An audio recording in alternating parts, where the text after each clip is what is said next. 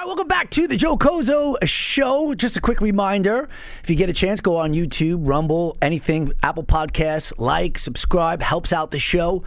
Now, recently we haven't been doing too much politics, but I could not help myself when I found out that I was going to get this guest to come in here and sit right across from me. His name is Mike Crispi. He has his own podcast. He was a fellow um, Right Side Broadcasting alum, should I say. This guy loves America, and you will see for yourself the passion that he has and the definition of what America First really is. So, without further ado, let me introduce to you Mike Crispi. All right, welcome back to the Joe Cozzo Show. We have lots to talk about. I got something going. I got something cooking here. This is the big leagues. It's New York. I said I was in the worst neighborhood, man. I said I had a near-death experience. Crazy? Robert, if you've been through what I've been through in the past month, you'd be you'd be crazy too. All right.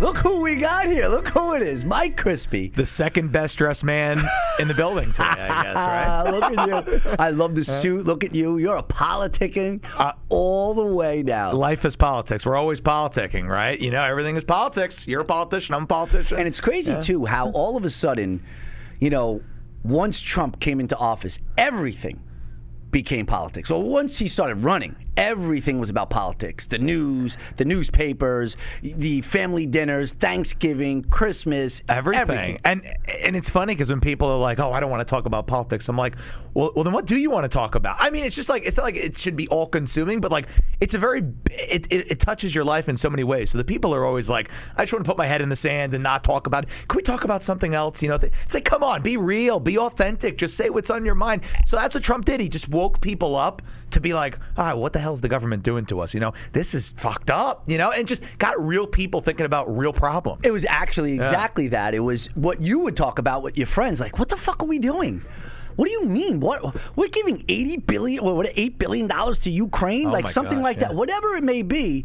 And it just you saw somebody on the TV that was like, Hey, I'm with you. Yeah, yeah. Shit, this country's going down the tubes. And he was saying that on Oprah, on Donahue, Yeah. everything. He, he's the first. I read an article. It's interesting that Donald Trump was the first politician to run for president on the platform of America is a nation in decline. I think that's interesting because everybody else sugarcoats. Oh, you know this and that, and George Bush and Clinton and you know uh, all the other people, Kerry, and they're all all the same coin, right? They're called the Washington Permanent Establishment, the Uniparty. You know, they go to D.C., they they trade influence, they do all these things. And President Trump was the first one to say this is so broken, this is so wrong. Why? Because he's the first person to run for president and win president who is not beholden to that establishment in Washington. That's why he called it out for what it is, and that's why now when you go to a rally, you know, we we're talking uh, right before we got on about the right side rallies and all that. You have 30, 40,000 people who are sleeping in tents to go see this guy speak. Why are they doing that, right? It's like a phenomenon like we've never seen probably in the history of the world, Joe. and, and that's why that the establishment that you're talking about hates him. yeah. because they can't control him. Yeah. that's why. Just for you know, just for purposes of getting people to know exactly who Yeah. you are, just give us a little brief background about yourself. Yeah, so uh, Mike Crispi, uh, originally a Long Islander, fellow Long Islander like Joe, right? Uh, grew up not far from here in the studio. Grew up in Dix Hills. Uh, went to uh, North Carolina, played football in college. Uh, moved to New Jersey. Had a really successful. Be careful with the thing. Oh yeah, yeah. Yeah, yeah. That's You're the guy. I don't yeah, tell you. uh, business. like an idiot yeah, telling you. Business career, got it going, um, and then all of a sudden I started getting involved in politics because of Trump. Right? Trump kind of woke me up like, all right, this is my country. I want to be successful. Why am I paying all this money in taxes? Right? So I started to get involved, and that like one thing led to another, and I started podcasting, and then I started reporting with Right Side Broadcasting, and I started going to the rallies and seeing all this stuff, and then we got canceled. You and me got canceled. Got canceled. and then I said I need to do something about this, and then like a crazy person, I ran for Congress. Oh, no, you know, I, I- but listen, Yeah. but you know, I, I say this, and this is what I always have this conversation with my my girlfriend. I say, this is our war, like how it was, say, when you had John Adams, George Washington. They had an actual war, but they had to fight for their country. They had to go against the establishment, against the Brits, Yeah. right? Whatever it may be, against the Democrats in the Civil War, just to fight for the country. And right now, that's basically like what we're doing is fighting for this country. Yeah. But you know, I feel as if this is a monster that has never been seen before because of how much power, and I was saying this before you got here to Eric, how much power these Democrats actually have consumed. Yeah. And I'm talking about Google, Apple, all of these conglomerates, and it's really difficult. How do we get over that? How do we get past them? And then you have a lot of people and you said this, and I want to play the clip for everyone because you were on Tucker, and I absolutely loved it. I want to just give you a second with that though, because I, I got to. Right, got the clip. Yeah, I got All the right. I got like the- it. Official operation Yeah, here. yeah, Yeah. here we go. Mike Crispi in the house. But my thing is, is how when we also have so many rhinos, we have Yeah. so many Republicans that do not want to do what's right for America, like Mitch McConnell. Those people would rather a Democrat win than an America First Republican. Think about that. But why do you say that? What makes you say that? Because they are part of the permanent Washington establishment. You know, these are people, again, guy I ran against has been in there for 42 years since Jimmy Carter was the president, Chris right? Smith? Chris Smith. Now, people after the elections, they want to say, oh, you know, we need to come together and unify. That's bullshit, okay? Because people who are trying to destroy our country, when you say, oh, let's come together and unify, when you're running against somebody who you know inherently is bad, you only say that if you're trying to buy points or score influence with the insiders, right? If you're running on that platform and you're running because you know the system is broken and these people are literally, quite literally selling out the country, right? Billions of dollars to Ukraine as you go 30 miles from here and you're in Manhattan and people are sleeping in tents and injecting their arms. And it's not with the vaccine, right? They're injecting their arms with heroin all day long on the streets in New York. Why is it like that? Why isn't the money going to repair dilapidated New York City and fix that? Why are we sending it to Ukraine? Why does a guy like Chris Smith and hundreds of members of Congress, right? Because there's literally 150 faceless names you never hear about who just vote how they're told and vote how the special interests give them money. Why are they saying, I'm a champion of Ukraine and you need to feel good about this? This is what the government does, right? They enrich themselves. There's a, I call it Ukraine advanced stage money laundering. They enrich themselves. They send the money overseas. They like to be in their own bubble. And anybody who tries to encroach on that bubble, who's not preordained to be in the bubble, they want them gone. They would rather a Democrat than somebody like me. It's so true. And where's the money going? You're sending all of this Yeah. money, and what is it doing? What's actually happening? And you sit there and you look, it's almost as if Russia's still winning. Yeah. Because now all of a sudden, where's all this? You know, uh, you're seeing these people that they're not self sufficient, these countries with energy. yeah. Right? And it's talking about all this Green New Deal, which is a complete, utter joke. Utter joke. It is so bad. You know, but I want to go back to what you were saying. You were saying that before you, what got you into the politics was Donald Trump. But what were you doing before you got, before 2016, yeah. 2015? Yeah. So what were you doing? I actually I graduated college in 2015. So you know I was and I was playing football in college, not interested in politics whatsoever. Right. I went to a Trump rally. October 2015. Okay, the early days, the early days. It was in Jacksonville, Florida. There was 15,000 people there. I was there on a business trip, and I stayed the next day to go to the rally, and it was bananas. Okay, and I said, "This is incredible." Trump's like Trump's a New York guy. You know, he grew up again in Queens. Not Yeah. I'm like, he's like us, you know, he's a real, you know, he's a businessman. I love The Apprentice, you know. I'm like, this is the guy. I'm like, this is so amazing. And then as you're go- going into the working world and, you know, working in, uh, you know, financial services and insurance, you're like, wow, this is jacked up because I'm paying 40% of my money in taxes. And what am I getting for it, right? Nothing.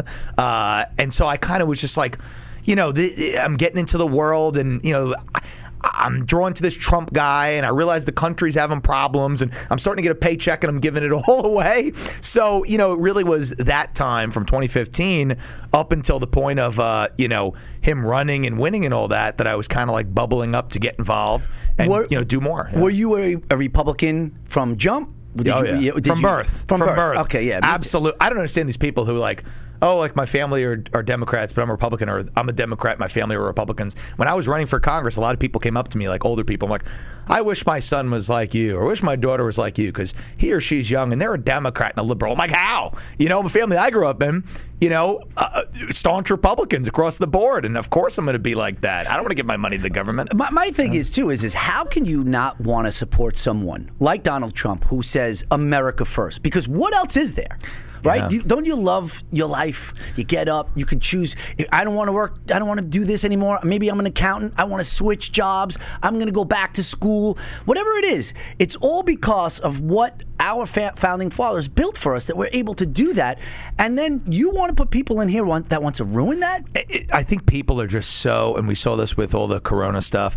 Um, people are just so uh, manipulatable where they will believe anything that is just put in front of them. And the corporate media is the worst offender. Something that's out, something else that Trump kind of brought to light was how corrupt and how bought off the corporate media is. Right? I don't call it the mainstream. I call it the corporate media because no one watches them. But people just see it and they see it on TV and they just accept it as reality and fact. And people don't even have the bandwidth to fathom that they would be being lied to so drastically. They can't even fathom it. And so that's why people, you know, with the masks and the this and the that, and just kind of going along, they would never lie to us. I just don't think they have the bandwidth. And I think deep down, they don't want to believe that people would lie to them about something so personal to them. How did that all change, in your opinion? Right. So you had corporate media, which has been around the establishment forever since the advent of TV, and you go back into the '80s, right? You would have C- CBS, Fox, maybe they're still new at the time, NBC, ABC, and those are your news affiliates, right? Mm-hmm. It was before cable.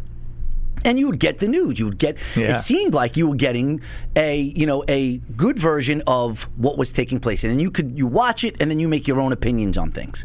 But then all of a sudden, CNN comes along, MSNBC comes along, all of these other types of corporation uh, companies come along, Yeah. and things start to change. Right?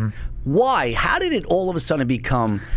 The corporate media are now Democrat, you know, an affiliate of the Democratic such Party. a such a great thing. I think we all need to look at. I think something that happened, and I was I was talking about this uh, the other day, is that over time. Uh, you know, a lot of these things have a lot of the things that are wrong with the country have always been there, right? There's always been corruption. I, I was on, I was watching Hannity last night, and they're going crazy about the FBI and the institutions. They're all corrupt. If you look back in history and study history, there's been corrupt institutions back to the 60s, right? You look at JFK. I mean, there's like all this stuff about JFK, about what the hell happened, who was involved in that. So there's been instances, you know, uh, the Oklahoma thing, Ruby Ridge, all these things, where the institutions are all messed up. Now, so the institutions, there's always been some malfeasance going on. The media, I think it's been the same thing. There's always been malfeasance where people will redirect attention, but before the internet, there was no way to verify or refute. So people would say it and they would accept it as fact. You know, you'd have like, you know, Dan Rather on there, he would say something, everyone would accept it as fact, yeah, right? that's it. Now, I think with the rise of the internet and what's going on, you're seeing the the the vacuum of where people can say what they want, and then they turn to it and they go, I, "I'm challenging this narrative." So I think, I think that as that happened, they started to feel threatened. Their ratings started to go down. Their money started to go down, and people who were you know not tough because these people are bullies and they're weak, um, but they just project. Uh, I think they started to like flail. You know, oh my God, we're getting killed by Trump guy who's calling us out. The internet's talking about this. You know, YouTube before YouTube would censor, when YouTube was like Rumble, uh, when everyone could say whatever they want. I think they felt really threatened, so they recoiled and they said, "We got to get Trump. We got to get Trump." And they didn't know what else to do besides go all in on the anti-Trump thing. And he literally broke them, Joe. He, did. broke them. Yeah, no, I agree. That's Yeah. a great point. Another point, you know, and what, in my opinion too, is you have these now news affiliates. They're bought now by all of these big time companies, yeah. like Universal Studios or AT and T, and now they have their agenda. Like say AT and T, right?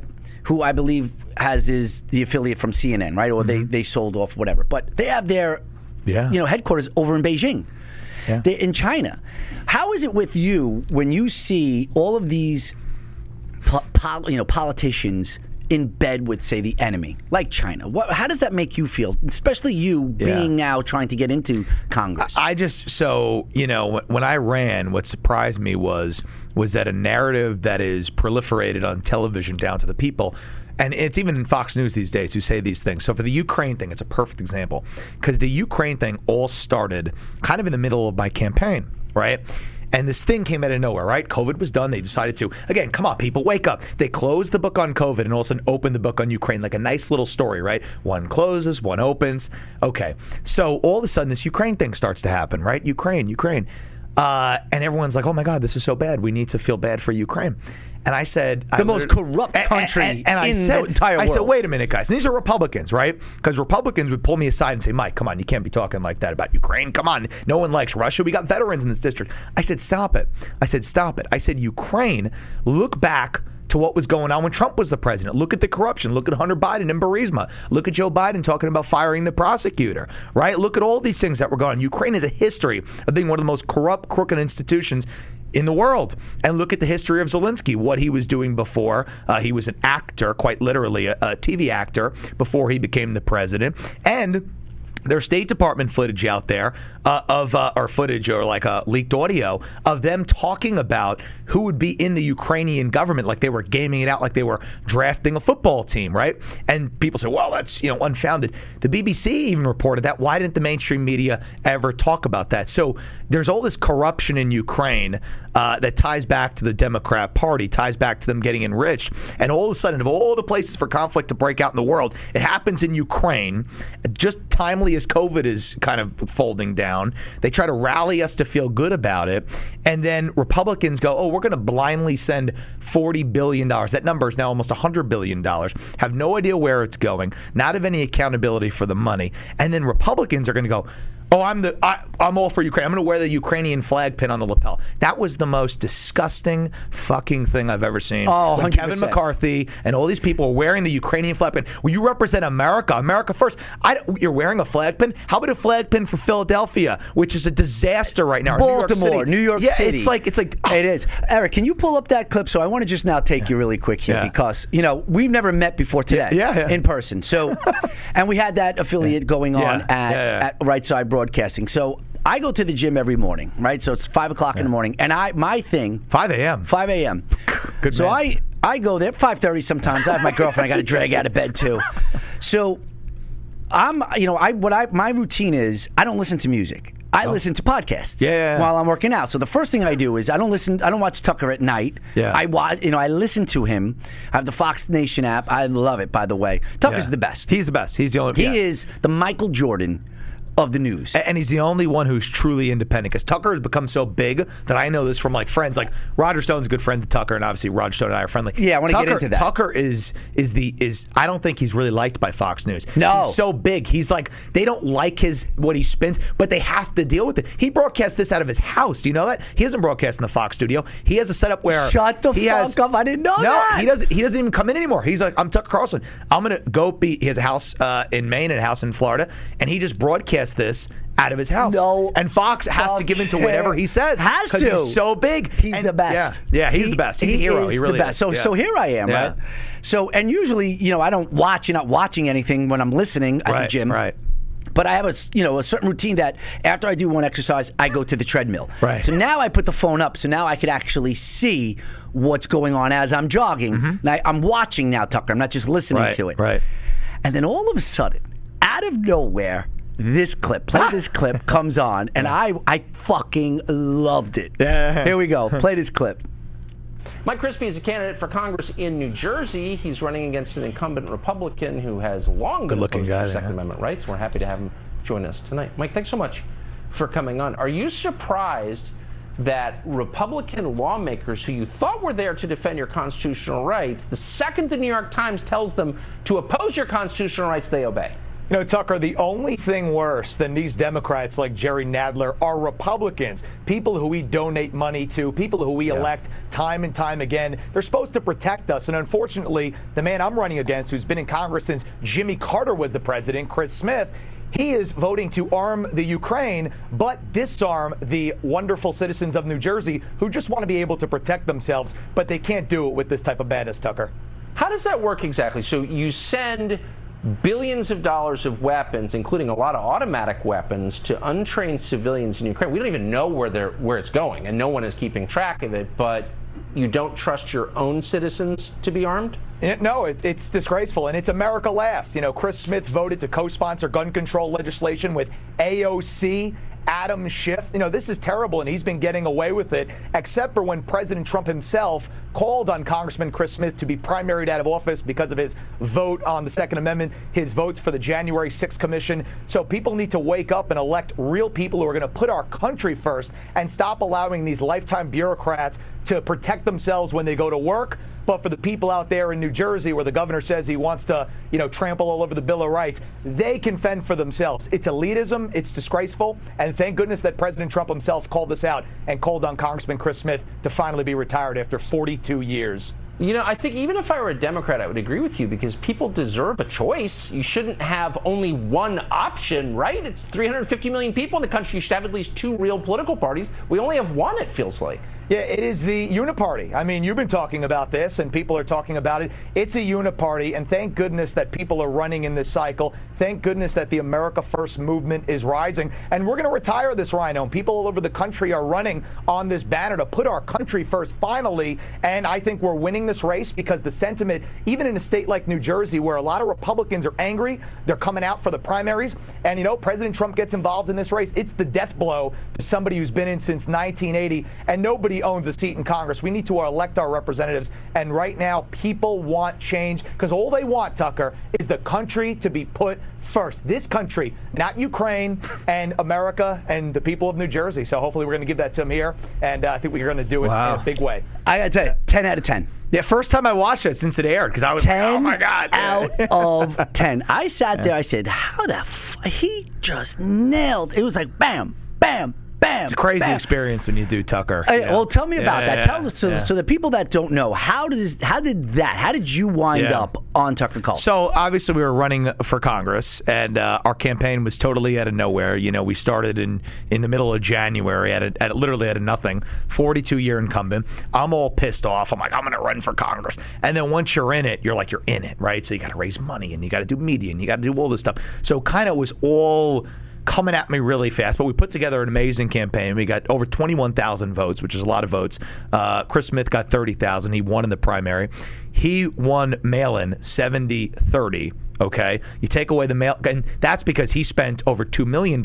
We spent $170,000. He had the state New Jersey GOP helping him and spending a undisclosed amount of money to help the mail in program, right? So big thing. So he beat us because he had, you know, millions of dollars more, right? That's a fact. It happened.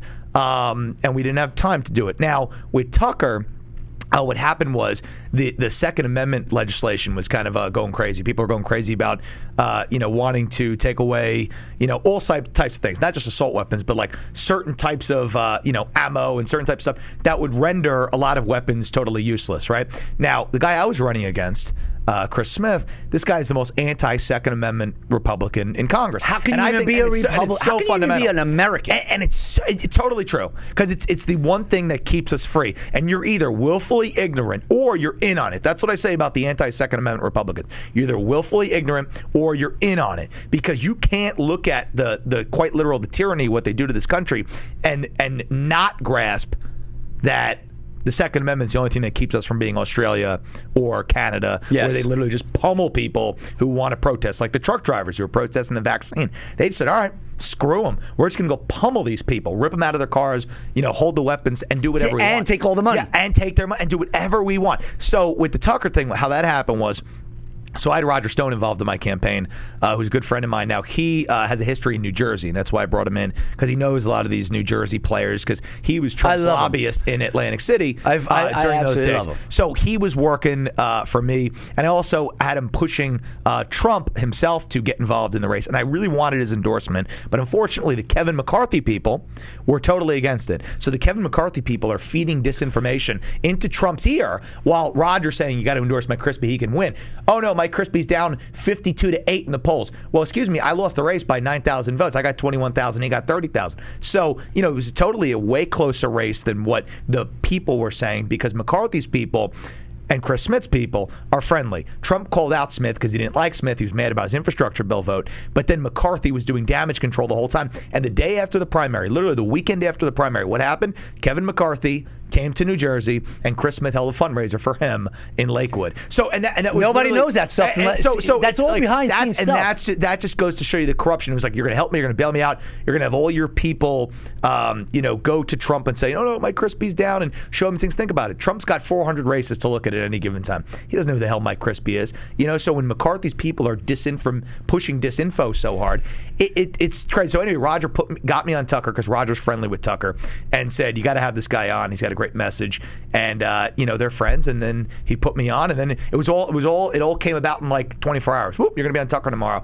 You go to the city, you sit in a box for two minutes. Tucker's not even there. You're watching the show as if it's live, and then all of a sudden you come up on the screen and you just talk. It's crazy. Oh, it's crazy. I, I absolutely loved it. But now, my, my question for you is is is is this right? You have Roger Stone. First of all, how did you get? First of all, how did you get affiliated with Roger Stone? Who I like? I Yeah. What I think happened to him was a disgrace when you look So at bad. what America really stands for and what actually took place. Because Yeah. that guy, you could just tell, loves America, loved Donald Trump from the get go, was trying to get Donald Trump to run for president. But here he is. How do you get into Roger Stone's atmosphere? Well, what it was actually was uh, with Right Side when I was doing reporting. So like they would sometimes like I would do the show, uh, but sometimes they would send me like you know on to do the rallies and to do events. So I was covering a Trump boat parade. So random. Oh, I remember that one. And uh, you did great. You so on the I boat. went. I Yeah, went to the boat parade. I was on the boat. Oh, yeah. And Roger, You and the girl. What's the girl's name Uh, again? and Grace. Yeah, uh, she Grace was Saldana. absolutely yeah, fantastic. terrific. Yeah. So I'm down there, and Roger was like was like you know walking by or something before we got in the boat, and I was doing a stand up segment, and he was like, "Oh, this guy's really good." Uh, you know, he like said it to somebody. So then after I got done with the you know news thing, I started talking to him, and then uh, got his number. We've been friends ever since. And you know, he's a guy who uh, you know obviously I think was the what they did with him with the FBI. That was like the tip of the spear of what we now see. Right? They're going after everybody.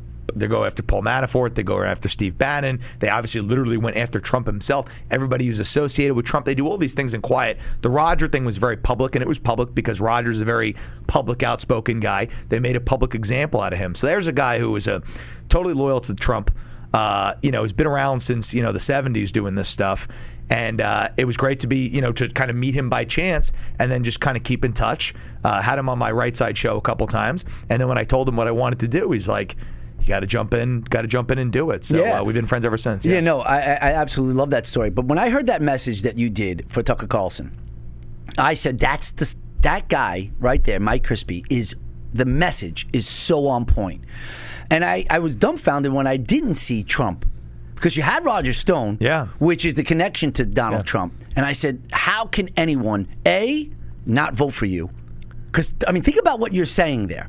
America first. Yeah. There's nothing else to say. Yeah. It's such a great thing. And then the fact that you're telling me that Kevin McCarthy and all this corruption, I you know, I, I have some of my friends that we talk to when we're talking politics, and one of the things that I say. They'll say China's corrupt, Russia's corrupt, Iraq or Iran Yeah. corrupt, and I sit there and say, you know, who's the most corrupt country in the world? It's the United States. It's crazy, right? And that's it. But people can't even swallow that. They can't. They oh, can't. Oh, you don't love pill. America. You don't You're love a America. communist. That's what they say. Yeah, you're a But- communist. No, I want to clean this That- up. That's the most patriotic thing you can say. Yes. Is that our institutions that were built on all these great foundational, you know, means and purposes have all been co-opted by people who want to see the country in decline. And every country in the history of the world has experienced, you know, this like struggle, the Roman Empire, right? All these things. And and bad actors infiltrate and try to break it down. And there's evidence abound of what the people in, you know, other countries around the world, right? Klaus Schwab, uh, Soros, etc they say, "Oh, you're a conspiracy theorist if you say that." It's not conspiracy theory. They say, "Oh, if you if you're against Soros, you're anti-Semitic." I'm not anti-Semitic. I'm anti uh, uh, foreign oligarchs pouring millions and millions of dollars into district attorney races uh, to radicals who are pushing these agendas. And unfortunately, Joe, a big problem that we have, and like the thing with my race against Smith, when you're outspent, you know, two million dollars to one hundred and seventy thousand dollars. It's unfortunate that everybody isn't just a little bit more engaged in the process. You know, just a reality. People don't realize how good they have it in this country, voting and all that. It's like just look a little bit harder. Not just the guy who's sending you all the mail or the guy who you see on TV every day, but just do a little research, right? Because you could weigh like who's legit and who's like not a real candidate. But but I think unfortunately dollars transitions to votes, and that's why you know we saw the Supreme Court ruling with Citizens United where they kind of uncapped everything, and now people are spending hundred million dollars in Senate races. Right? I just don't think it's the way it's the country the way it's supposed to be, and so I'm not complaining about like oh fundraising is hard because it is, but what I am saying is that money has turned into buying elections. It happens at all levels. There's people in county races in New Jersey spending two hundred thousand dollars to get a county elected seat that pays twenty thousand. But you also have all these. co- Yeah. You also have these big corporations, and Oh, that's why I said yeah, when we were starting yeah. that you can't. This Democratic Party is a force. You know they're playing chess at all times, and they're dirty as well. Right? You have these corporations like Google. How do you beat a corporation like Alphabet? How do you beat a corporation like, say, Apple, that is so behind Yeah. these type of you know politicians? Now. I, I want to. There's a couple of things. I just want your opinion on things. I, you know, I want to just see where your mind's at. Yes. Okay. So I'm just gonna we'll talk a couple of topics I'm gonna throw out to you. The border.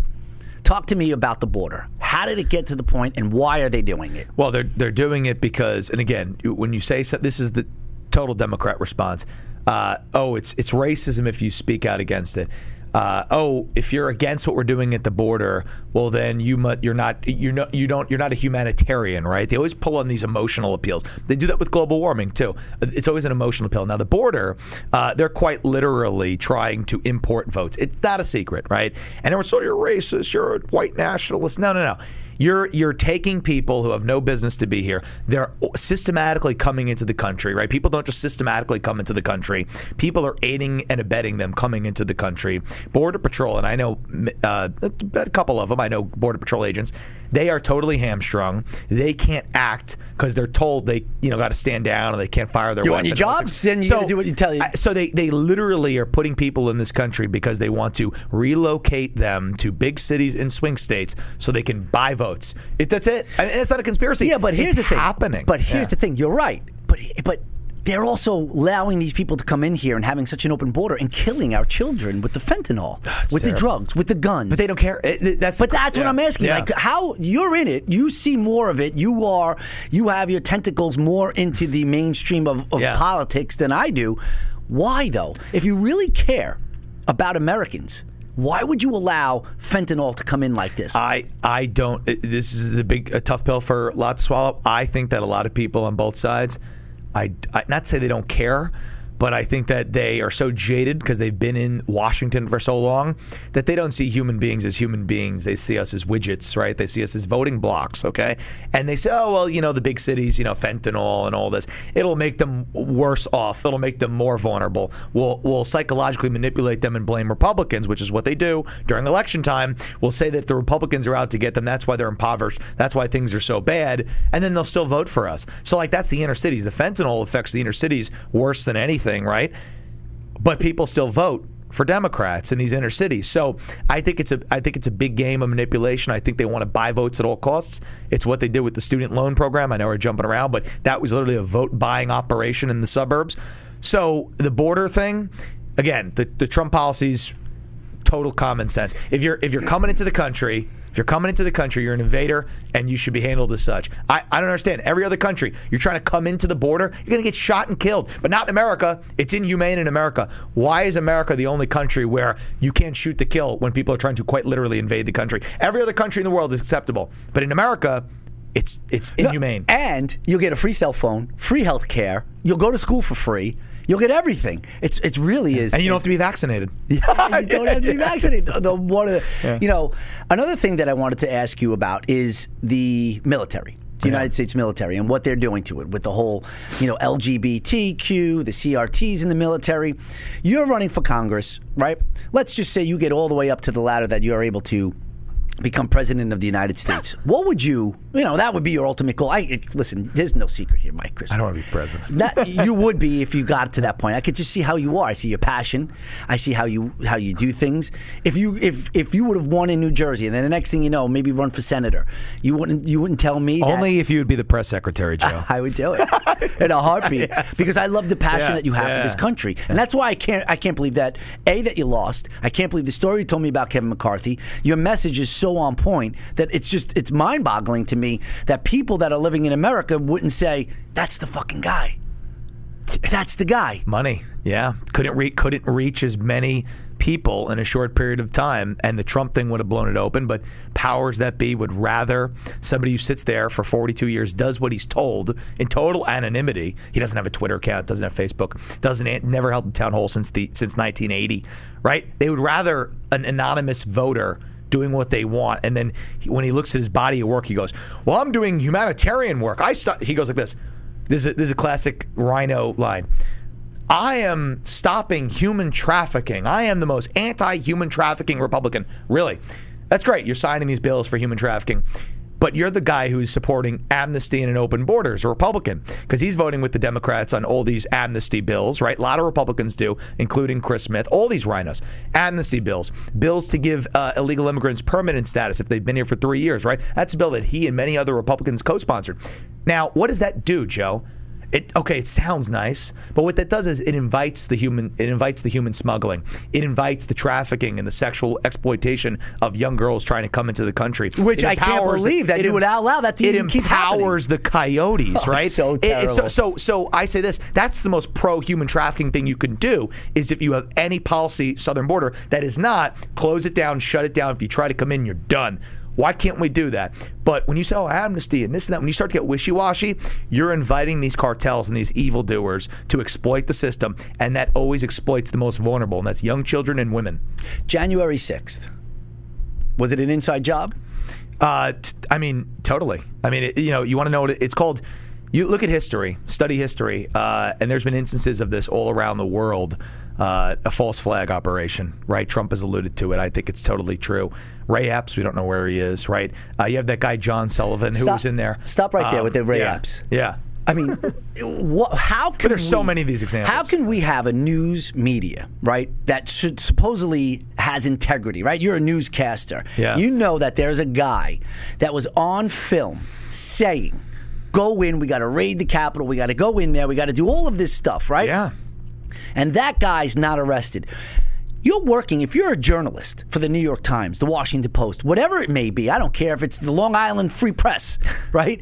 Wouldn't you want to do a little digging and say, why wasn't he arrested when all of these other people, you have moms that are 60 something, They're, 70 they're years sitting old. in jail right now. Eh. You said America's the worst country. What, what, what kind of country is this? We have political prisoners sitting in jail cells in Washington with no due process. That's exactly what's happening right now. No one wants to talk about it. Republicans, except for a select few, don't want to even touch the topic. They don't even want to answer. Why? Why? The, why would a Republican not want to talk about that if they are the ones, you know, they get They get no benefit from it. You know, they get no. Be- they know that they can get the money needed from their corporate special interest to buy the votes necessary to stay in, and they don't need to do things like revisit what happened on January 6th, which was a false flag operation, which was designed to essentially. And again, all the people there weren't actors, but they're you got real people. You got a couple of people who were sent in there, like Ray Epps, like John Sullivan, right, who whose trial keeps getting delayed, and there's that video of him saying, "We did it" with the girl. Oh, yeah. uh, the Antifa guy. Well, yeah. So so you have people like that who are not facing any consequence. They're free right now. And the pipe bomber, okay, the guy who left those pipe bombs, you're telling me the FBI could figure out all these things and find and come to your house and say, oh, you know, Joe or anybody, you were there on the lawn in January 6th. We identified you as someone there out of the crowd of a million people, but they can't find a pipe bomber. I know, think about that, So- right? So it, it just goes to show you that I believe, in summary of January 6th, that January 6th was a trap. And I believe that unfortunately they, they got Trump on it, where they said, we're going to do this, call it an insurrection, and then the all the the the accountability that was being demanded of the politicians for voter fraud and voter integrity, that's going to get wiped away. Because these politicians were like, we got to do something about it because the public was bearing down on them. You got to hold election integrity, right? The stop the steal rallies, all these things that were going on. Um, the politicians did not want to talk about it, right? They totally, uh, they had to address it because it was so fervent, but they had to punt. Uh, sorry, they, they wanted to punt. So what better thing to get them to never have to talk about it again?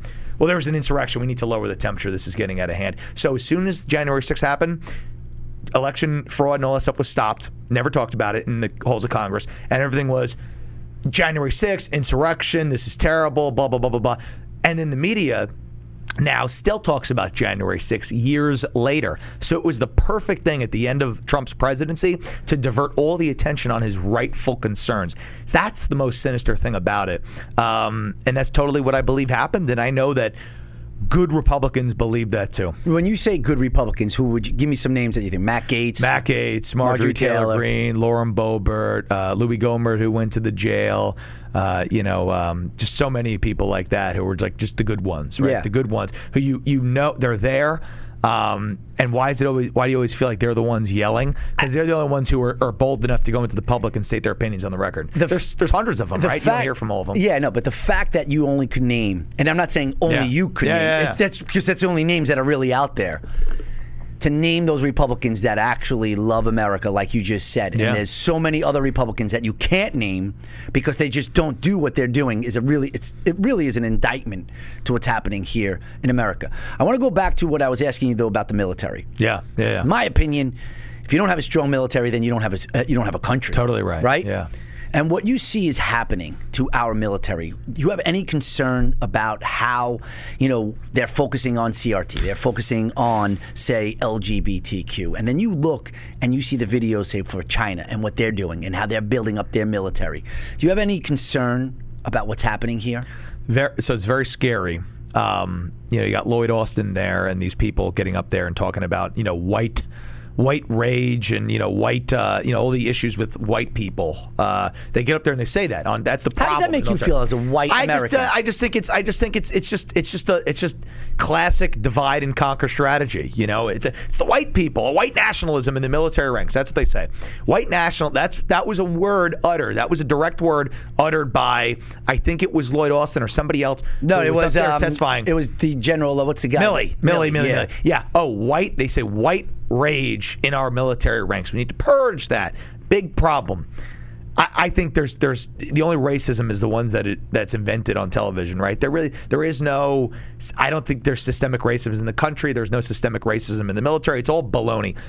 But I think they're trying to weaken uh, the military from the inside out. I think that the CRT stuff, what they're pushing, I think the things where they're they're enlisting, uh, you know, pregnant women to fly helicopters, right? They're doing all these things that are so terrible.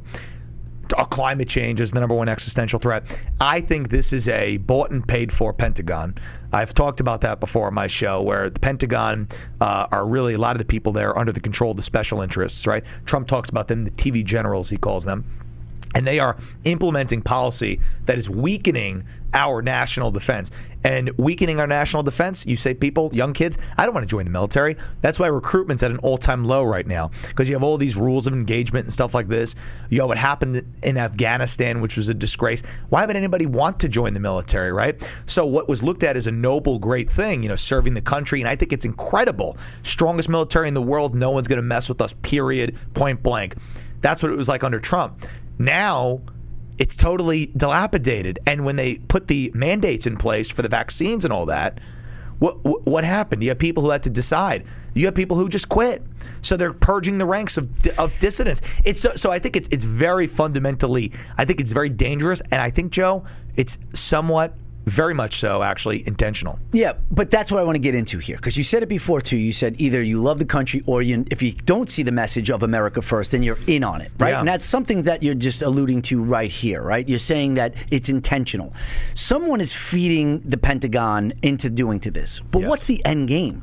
Why, if you're an American, if you are in control of the powers that be, why would you want to see America weaken? Why? Why would you do that? What's the what's the purpose of that? I think it's for your own enrichment. You know, period. Uh, I think it's for your own enrichment. Again, and people could always say, "Well, Mike, you're just a crazy conspiracy theorist." I'll say this: Listen, they shut down the country, and one third of small businesses in this country don't exist anymore. Uh, Why, why, why don't these people love America who are running the country? Doesn't Fauci and Birx and all these people don't they love the country?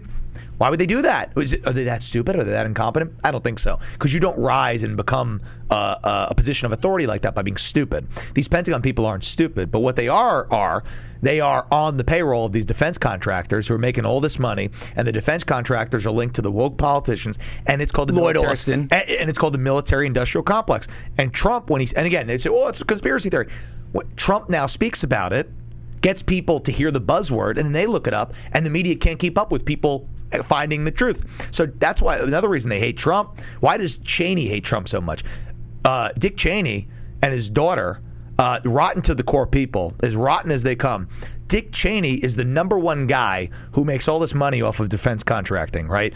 Trump has always said, "I want to. I, we shouldn't be in these foreign affairs. Not our wars to fight. Peace through strength. We don't need to become embroiled in these conflicts. What happens when that happens, Joe? We don't send money overseas, foreign aid, aka money laundering. We don't, we don't spend billions of dollars on weaponry and tanks and all these things for our soldiers because they don't have to go. Okay? Who does that weaken? The defense contractors, the military industrial complex, people like Dick Cheney. So, of course, they're mad at Trump. He's cutting off their number one source of income. It's so bad. It's and so these people are then funneling it back into the political donations. Absolutely. Right? And that's yeah. how it is. And that's why they don't want to rub any- And it's been a slow, I think it's a slow decline. I think it's like anything, like the sensationalism of doing these things. I think it just kind of creeps. Like, first, like, well, I'll, I'll bend the, you know, I'll do what's not in the best interest of America a little bit because it'll make me some money. And then as time goes on and on and on, I think people become numb to selling out. And I think that's the only logical explanation for it. And I think if people still believe that everybody in the government is looking out for the people and they love America, it's come on. Like the, what they did in 2020 with with all the stuff that happened with the lockdowns. That's if that's not proof enough, like blatant in your face proof, then I don't know what is. Because this military stuff, it's like a little more nuanced. You kind of got to look it up and like kind of research what's going on. But the but the the lockdown stuff that affected everybody in their everyday life, Just right in your face. right in your face. So, so let me ask you this then, right? You had the other day, you have Mark Zuckerberg. He's on Joe Rogan's podcast, Yeah. right? And all of a sudden, a bombshell, you know, statement comes out that the FBI called Facebook and said, "Hey, listen, this Hunter Biden laptop is disinformation." Yeah. Talk to me about your thoughts on the Hunter Biden laptop, the FBI, and what it's transcending into now into America, where we are in present day. Well, I, and it's it's everyone always says this, and it's rhetorical, but it's true. Could you imagine the frenzy? Obviously, if a Trump kid obviously had that laptop, right? For starters, everyone knows that that point has always been made by Republicans. But if you go deeper, obviously the evidence on the laptop is is a hundredfold of anything they ever had on Trump, right? The fake dossier, all these things. There is direct evidence in that laptop of serious crimes, not just Hunter Biden being a, a total degenerate, okay, but serious crimes in the country, okay, where the big man is implicated and they called it Russian propaganda. And when they call something like that Russian propaganda, it cheapens and weakens their argument for everything else being Russian propaganda because that's obvious. The Russians aren't doctoring sex tapes of Hunter Biden. Okay? Yeah. that's real. So you They're not you- making the so deals at Burisma. Yeah, so so when you call that Russian disinformation, it's like, come on, dude, that's Russian disinformation. It's like it's obvious. We're all looking at it. That therefore we know that everything else you call Russian disinformation could likely be a cover up for something that's real. So it cheapens it. And Russia's always been the scapegoat of the Democrat Party. Looking back to Hillary Clinton and the stuff, they always like to just throw the blame at Russia. And again, Rand Paul said this, it's a great quote. He goes, A lot of these foreign conflicts, neither side are good. It's a gray area. No side's good, one side's bad. They're, they're, nobody's really great. Okay? This is it's a complex, nuanced world but they love to paint it because the Democrats love to manipulate people with you know heartstrings emotionally. Good versus evil, bad versus good. So they had to. Do, that's what they do, and they use Russia as the as the evil foil. Again, I don't think Russia's a great country, and Ukraine's not a great country. Nobody's a great country. Okay, America is you know obviously dealing with its own levels of corruption. So I think the Democrat points with Hunter Biden. Uh, I think it just goes to show that the institutions were all working on behalf of Joe Biden. And if you saw Ashley Biden's diary, did you see Ashley Biden's diary? What happened with Ashley Biden's diary? Who, what did the FBI do about it? They went after the people that leaked it, Yeah. journalists. Ver- so what, why didn't they go after? Why didn't they go after? Uh, I don't know, the president of the United States, who's clearly a child molester. Period. Point Can- blank. can you believe it? Literally written in the diary. Oh, I do believe it. Can you? But, but can you believe that the news article, the news corporation, they won't even cover it. They won't. It's like taboo to them. So that's the thing. Like, if the news only ca- if the news only cared, I heard this great quote. If the news only cared about ratings, because they say ratings, ratings. So obviously the ratings are in the toilet, but they don't cover the things that would get the most ratings. What would get the most ratings? Epstein, okay, Hunter Biden, this whole Joe Biden being yeah. corrupt. You don't Yeah, think people like- be glued if all of a sudden the FBI comes out and says, "Hey, we're going to do an investigation on the president of the United States." So clearly they're not in it for ratings, okay? Because that would be front and center. Epstein would be front and a center. good point But neither, you. but neither are. But neither are. Yeah. So why? Because they, it's like a, it's like a, it's like a game. Like they're making money from, you know, sponsorships by, you know, Pfizer. It's almost like a and tax write-off. Yeah. Yeah. like Yeah. we, don't, we don't care about the ratings here, just as long as the message is clear. and other people will pump up our pockets in other ways. In other ways. So that so the so the Hunter Biden thing is disgraceful, not just because Hunter Biden is a total degenerate and they would be using that against Trump and saying the president's son is compromised. That's what they'd be saying. But it's even worse because Hunter Biden clearly documents in texts and emails that his father was in on the take, okay? And that is the worst thing of all. That is treason. You have a person sitting in the White House, I don't know if he's sitting or laying down all day, and he has sold out American interests to foreign countries and been directly paid for it, and there's evidence on the laptop. If that's not that, people can't even comprehend the, the that that is so that is the most un-American thing ever. And you have Tony Bobulinski, who's involved in all of the emails, saying these emails are certified. I didn't write this email; someone wrote it to me, and it was on Tucker Carlson right before the election of 2020, and verified every single email. And yet, they stayed there. They didn't do anything. The FBI did absolutely nothing. But then again, we had a Republican as the Attorney General. Why didn't he do anything? Bill Barr. Yeah. Yeah. I, but yeah. why? Like, you know what I mean? That was he was handpicked by Donald Trump, and he did absolutely nothing. Why? You know, something I think is interesting about, uh, you know, looking at Trump's presidency, and a lot of people love to throw this line out there and they say, Trump was really bad at hiring people. Okay, somewhat true. Uh, like a lot of his appointments were bad and the people that were around him. But think about him as the president, one person, and just an, and a whole institution around you that have their knives out for you. You know, the, remember the leaks? Like everything was getting leaked, right? Oh, Those yeah. are people in the Trump White House. The Ukraine phone uh, the- call. you- all the, so all these things are getting leaked. All these people are being told, "Oh, you could trust this guy, trust this guy." It's kind of overwhelming and be and bewildering for one guy, right? So you got one guy and a couple of people around him who have the right interests, but then you have hundreds of people and thousands of people in the government that are kind of feeding disinfo and pushing their agenda. So Bill Barr slipped through. He got in. Uh, and he was good on some things, but then in the end, he's part of the permanent establishment class. What do you work for, George H.W. Bush? Yeah. Right? So it's like he's part of that permanent establishment class. So it's tough for a guy like Trump. He's one guy, and you have a whole institution. So a lot of the people now who are talking about Trump running again in 2024, I met a guy I don't, I don't remember, and I and I should, who's uh, working on a group, and I know some other people are doing this because Bannon talks about it and others, where you're lining up the old artillery. You're lining up all the people that are going to be appointed to the positions when Trump wins again in 2024. He didn't have that in 2016 because it was like such a crazy thing that he won.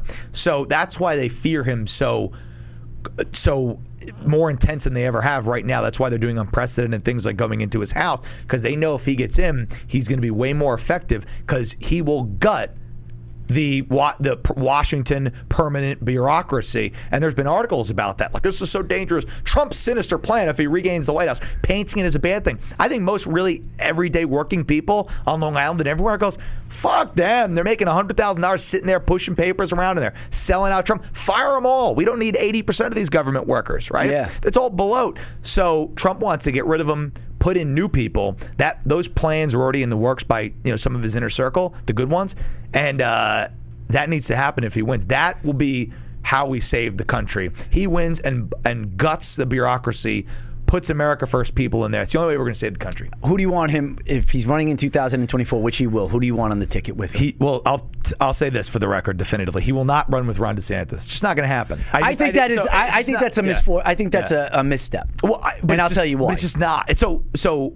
I'll preface it by saying he's not going to run with Ron DeSantis because I don't think Ron DeSantis wants to be a vice president. One, two. Uh, the Constitution states that, and and Roger said this. The Constitution states that if you are from the same state. Now, people say, well, you can't run together if you're from the same state. You can run together, but the way the Constitution is written, you cannot get the electoral votes from the state if the president and the vice president are from the same state. So that would mean that they would have to go to court over the electoral votes in Florida. Obviously, you need Florida to win the election. So that whole thing was Trump going to change his residency to New Jersey, and then they're going to challenge the residency. So on that alone, I don't think it's going to happen because if it goes to court, what is it? What are they going to? Trump's going to be running for con- uh, president and then fighting in court with Ron DeSantis that he can get the electoral votes in Florida. How's that going to work out? So I don't think it's going to be DeSantis. I think that he wants to be president. I think he should wait. Um, I think he very well might run. I think it's 50 50 if he's actually going to run and pull the trigger. I don't know. But I don't think that he has interest in being Trump's vice president. I think he has interest in being part of the party and building it up. Um, I think at the end he will not run. Um, You don't think he's going to run against Trump?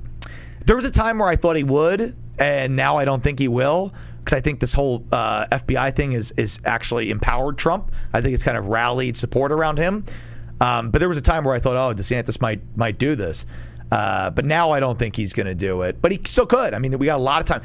A month in politics is an eternity. A year in politics is a millennium. So there's a lot that could that could happen. but from being, you know, up close and personal and covering these people, I DeSantis is not going to do it. I just So who? yeah. So who's your guy or gal? Who do you want? Who would you think that could help Trump fix what's going on? I, I, to be honest, I, I don't know who the right person. Are is you a right Mike now. Pence guy or are you sour? on Mike Pence? no, You're not sour. Mike Pence guy. Sour. Mike Pence is no good. Nikki Haley is no good. Nikki Tim Haley's Scott, no good. Tim Scott is no good. I can tell you who's not good. Elise Stefanik. Do not nominate Elise Stefanik as the vice president. Trump. She's fine. You know, she's doing her thing, and she's kind of a rhino. Sometimes kind of good other times, and she's effective. But don't nominate her as vice president. Uh, I'm going to give you some names. Yeah. Rand Paul. amazing. There you go. Am- amazing. Do I, I do- think he'll yeah. do it? I don't know if he'll do it. Rand Paul is one of the only politicians that I trust. Uh, Especially because what he yeah. did with Fauci. Yeah, yeah. He's, that one, of the only, best. he's one of the only The only legit- guy. The only guy that would do it. He's one of the only legit per- people. His father was legit. He's legit. There you go, Rand Paul. Ted right, Cruz. Eh, maybe, maybe not. Uh, Ted Cruz. Sometimes I like Ted Cruz. Sometimes he says things that are a little head scratching, like when he said, "Oh, January 6th was terrible," and this, that, and he didn't. He could have jumped to the defense. He didn't do it. Ted Cruz would be okay. Um, but I think that Rand Paul is more for the people than Ted Cruz is. I like Ted Cruz, but I think Rand Paul is more pure, if you will. if you would say that. Yeah. So I want to ask you a question about another topic, just to see where your head's at with Yeah. it. Black Lives Matter. What is your whole thing about that? Because it was here and now it's gone, and it makes you sit there and scratch your head and say, "Hey, well, how how did that?" How did we get, as a country, so bamboozled? Really, George Floyd changed the dynamic of this country and Right. what took place there. Right. What was your whole hypothesis of that? Uh, BLM. So all the things that you saw happen there, uh, we have all these people gathering and burning down cities and marching in even- unison. If anybody thinks that was organic. They're out of their mind, okay? That was organized. People don't just come together like that without systematic organization and money, okay? It's hard to get, think about it. You're trying to get together with friends on the weekend. It's hard enough to gather a group of 15 people, okay, in all the same spot, same time. You couldn't go to church. Yeah, you can't. Couldn't go to church at the time. so yeah, you couldn't do anything because of all the COVID stuff. So who was orchestrating that? And the answer is there were people orchestrating it that had a lot of money that were linked to Soros. It's documented. It's known. They had pallets of bricks in the cities. Throw these through the window. Get the people together. So they were a lot of the people that were arrested were the same repeat offenders who do it in all the other cities. Right? They're the they're the repeat people. So I think you had a mix of people who were going to protest. Right? The you can call them good protesters, and then you have the uh, the infiltrators, the actors that go in there, rile up the crowd, and then get people to partake in the looting and the rioting and the this and that. Again, this is what happened on January 6th. You had people there protesting, okay, who didn't, who were kind of trapped, you know, because you had the infiltrators, you know, breaking in, doing this, doing that, and then people just kind of follow. That's just the herd mentality. So I think with BLM, you had people out there, you know, again, you had like the the white liberals and these people. Again, BLM is is a total farce, and it's designed to divide us uh, and destabilize our social society. Um, but you have people out there who will call them good intention. They just don't know any better, right? They're, they they feel like they're doing the right thing. They're going and they're not particularly Antifa or evil, but then they see people breaking stuff and running in and burning things, and then they don't stop it and they partake in many How is cases. that American though? How do you let a group of individuals, I don't care what their race is, what their Yeah. color is, how do you let a group of individuals ruin America like that and destruct beautiful Isn't it cities? amazing? Yeah. I- I Isn't it amazing that there was more damage done in those cities, tenfold, twentyfold, thirtyfold, deaths as well, than what happened at the Capitol? But we mean- only talk about one thing. And all those people still in jail, like you said. So what did the media would rather talk about that is like, oh my God, you know, the Democrats are burning down major cities. Huge story, but all they want to do is talk about January 6th, where the only person who died was Ashley Babbitt. Meanwhile, the uh, the the riots going on all across the country, uh, they were lighting churches on fire. They were killing people, like uh, uh, retired uh, police officer David Dorn. Yep. Um, so it just goes to show you that uh, the media aids and abets. People are paying these actors. The same people who are paying the agitators with BLM are the same ones who are paying off the corporate media. And you, what you have is uh, a, a movement, BLM, where people out there, the impressionable youth, goes, oh, this is, you know, this is, it's again what the Democrats do, tugging at the heartstrings. Oh my God, it's it's good versus evil. You know, systemic racism, right? Meanwhile, that is what all of these uh, anybody who in history who wants to destabilize and destroy, uh, you know, a prosperous country textbook. You do it from within, right? You attack the institutions, you attack the unity because it's easier to take over a country when the people, the peasants out there, are fighting each other. The peasants, the way they look at it, those are all of us. Yeah, that's it. A couple more questions before Yeah. I let you go here. China. Talk to me about what your thoughts are of China. Are they the biggest threat, or is there a bigger threat that we have right now for the United States of America? China's the biggest threat. I mean, China's the biggest threat in the world. Uh, China has amassed incredible wealth. Uh, they, they Thanks to Clinton. Yeah, they, they. Oh my goodness. They and Hunter Biden, Chinese hedge fund, right? Yeah. So they have amassed incredible amounts of wealth. They have built up an incredible army. They have uh, their economy is booming, right? They rip off all of our American. Uh, you They know, industry stuff. unleash a a They, uh, a virus they- that cripples their biggest competitor's economy. Right? Yeah. I mean, think about and that. they yeah and and there's evidence out there there's videos in China of people at nightclubs during the thick of the American lockdowns right so that goes to show you that uh, China is so sinister, so evil. My take on China is that they unleashed the, you know, the uh, the Wuhan flu uh, just as a mechanism to get Trump, who was challenging China like nobody's ever challenged China, to get him gone. Because they knew that if they could unleash this, the economy would hurt, jobs would hurt, everything would be thrown into chaos. The narrative would not be how good of a job Trump is doing and how he's soaring to reelection. Because in January and February of 2020, Trump's approvals were through the roof. He economy was, cruising. booming. He was cruising. Stock market He was go oh, through the roof. he was cruising to reelection. Yes. So what a coincidence that the most tough on China president in history, at the time that he's up for reelection, the country that he's going after uh, uh, is the origin through a bat. They tell us for the deadliest plague in world history. It's such bullshit, right? I know, and people believe it. Joe Biden does he run in 2024? And if he does not, who does? Um, I don't think he's going to run in 2024. I think they'll invent some type of thing to make him step aside gracefully, right? Uh, I think it's going to be Gavin Newsom. hundred percent. Yeah, it's gonna be Gavin, or or or or uh, the one that I f- the one that I fear, uh, Michelle Obama. Yes. they can convince her. to Oh, listen. A one hundred percent. That's You tough. said fear. Yeah. and that is. the I truth. fear it. I fe- because she probably could win. that's isn't that crazy? Isn't it absolutely But crazy? but yeah. So tell us a little bit, you know, before Yeah. we, you know, I let you go here. How do people reach out to you? What do you have now Yeah. after after the congressional race? what are you yeah. doing now, and how would people be so, able to reach out to you? So I am uh, starting my new show. It's called Mike Crispi Unafraid. Uh, it's going to be uh, streaming all over the place. How long Um, did it take? How long did it take you? How long did it take you to come up with the Mike Crispi? Were you in the mirror? Were you in the shower? Are you driving on the beach? Are you laying out in your speedos on guy. Jones Look Beach? Yeah, look at that. I had some. That. I had some devil. So uh, where I come up with the word unafraid. well, you know, all the shows they have like a they like all call themselves something. So I'm like, what's the one thing that sounds good that isn't taken? And it's unafraid. That's what I'm saying, Also, un- not taken. Also, my campaign, my all my campaign uh, slogans and literature was bold, unafraid, America first. So I had been running that as my banner for Congress the whole time from day one. Bold, unafraid, America first. That's what I would have on all the literature and signs and everything. So I said, oh, my Crispi unafraid. You know, keeps with the base and all that. Yes. And I truly am unafraid, and there needs to be more people who are who are not fearful, say what they mean and mean what they say, and are well researched. So I'm I'm doing the show. It's going to be uh, daily. Um, I am currently in the midst of putting together some deals with some uh, people that, who are going to distribute the show. I have a great deal with uh, a, a new.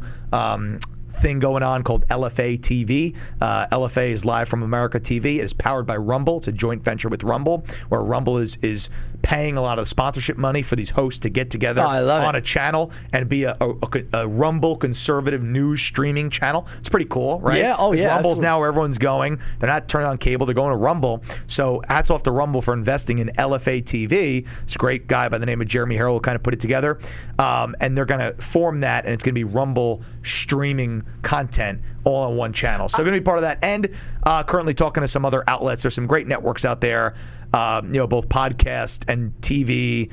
Uh, alike, where I'm gonna I'm working on the show right now. Get I have to there. tell you though, I'm a little disappointed that I didn't hear anything that you would make a comeback into, say, politics. Is Oh, that something that you put to bed? No, you know, absolutely. So the door is always open. People are always saying you have to run again at some point because you had a really, really good run. How was Yeah. the next day? Be honest, as a human being, I see how you are. Were you relieved? Well, because it's so because it's so much work. I mean, it's it's twenty four seven. You're fighting. You're it's a blood sport. Sleeves You're- up. Yeah, you're you're you're not eating well. 11, You're not yeah. sleeping well. Eating You're like working. shit. So, Yeah, it's right? So unhealthy. So when it was over, I said, you know what? I said we had. A, I, obviously, you hate losing, but I said we we dented this guy. And guess what? After the election, Joe, what do politicians will say? Oh, you know, we're gonna we're gonna you know we're gonna uh, you know this was a good fight, good campaign. Smith was so rattled that he said, I hope Mike Crispi never runs again. People should never support him. He's the worst kind of candidate. He was so rattled. I rattled that fucking guy to the core so bad that he was cr- saying all this crazy stuff after he won. It was amazing. I was like, this is great. Yeah, this is I'm what you said? This is what you now, do? And now I've been to events since, and he avoids me like the plague. It's incredible. We're beating up RINO bullies who have never been hit in the mouth before. So uh, I'll be back, you know, and we'll see the right timing for that. I got a great team of people in New Jersey. So, you know, it's not the end for me politically. I will make a return when it's right. What's your, Um, what's, your we'll so- what happens, yeah. what's your social media handle so people can follow you? Okay, so people can uh, go to uh, um, on Instagram, Mike Crispi NJ, Twitter, Mike Crispi NJ, um, on Facebook, Mike Crispi NJ, Truth Social, just at Crispi. I got them a good handle on that, uh, and Gettr. You got the good one. And Gettr is a good one at Mike Crispi. So I'm all over the place, and uh, and go to my Rumble and subscribe to uh, Mike Crispi Unafraid on Rumble and uh, LFA on Rumble. It's I love LFA. it. Hey, yeah. Mike. Yeah. Pleasure meeting you, brother. Yeah, absolutely. Keep going. Keep going. This I is love great. the energy. Yeah, absolutely. All right, so listen, we're going to wrap it up here. Yeah. The show is on YouTube. It's on Rumble, streaming on every audio device, Apple Podcast, Spotify, you name it. And with that being said, Mike Crispi, we are out. It was an honor and a pleasure, baby. Thank Yes. you for having me. Yeah. Peace out. All right. Thank you, ladies and gentlemen, but that wraps it up for another edition of the Joe Cozzo Show.